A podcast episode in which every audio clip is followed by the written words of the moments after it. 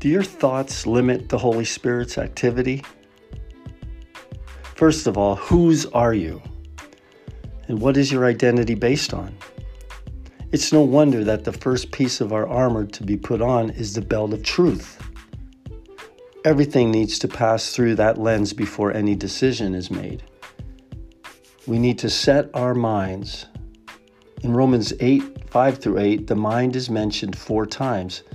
How do we look at or interpret things? According to the flesh or according to the spirit?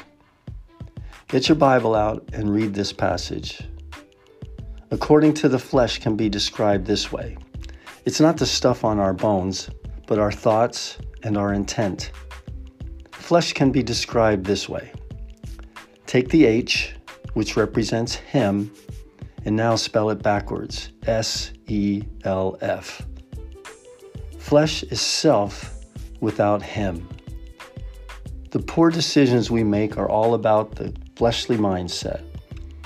Verse 5 Those who live according to the flesh set their minds on things of the flesh, but those who live according to the Spirit, the things of the Spirit.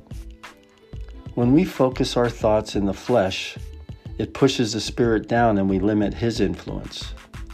Remember t- Romans 12 2? Don't be conformed to the world, but be transformed by the renewing of your minds.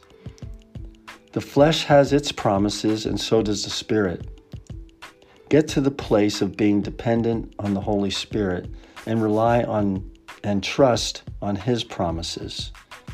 We have all experienced the devastation of being self reliant, cocky, arrogant, and self centered. Isn't it time to do something different? Start spending time renewing your mind. Be diligent in that pursuit. Make it a priority. This is foundational truth. Be encouraged.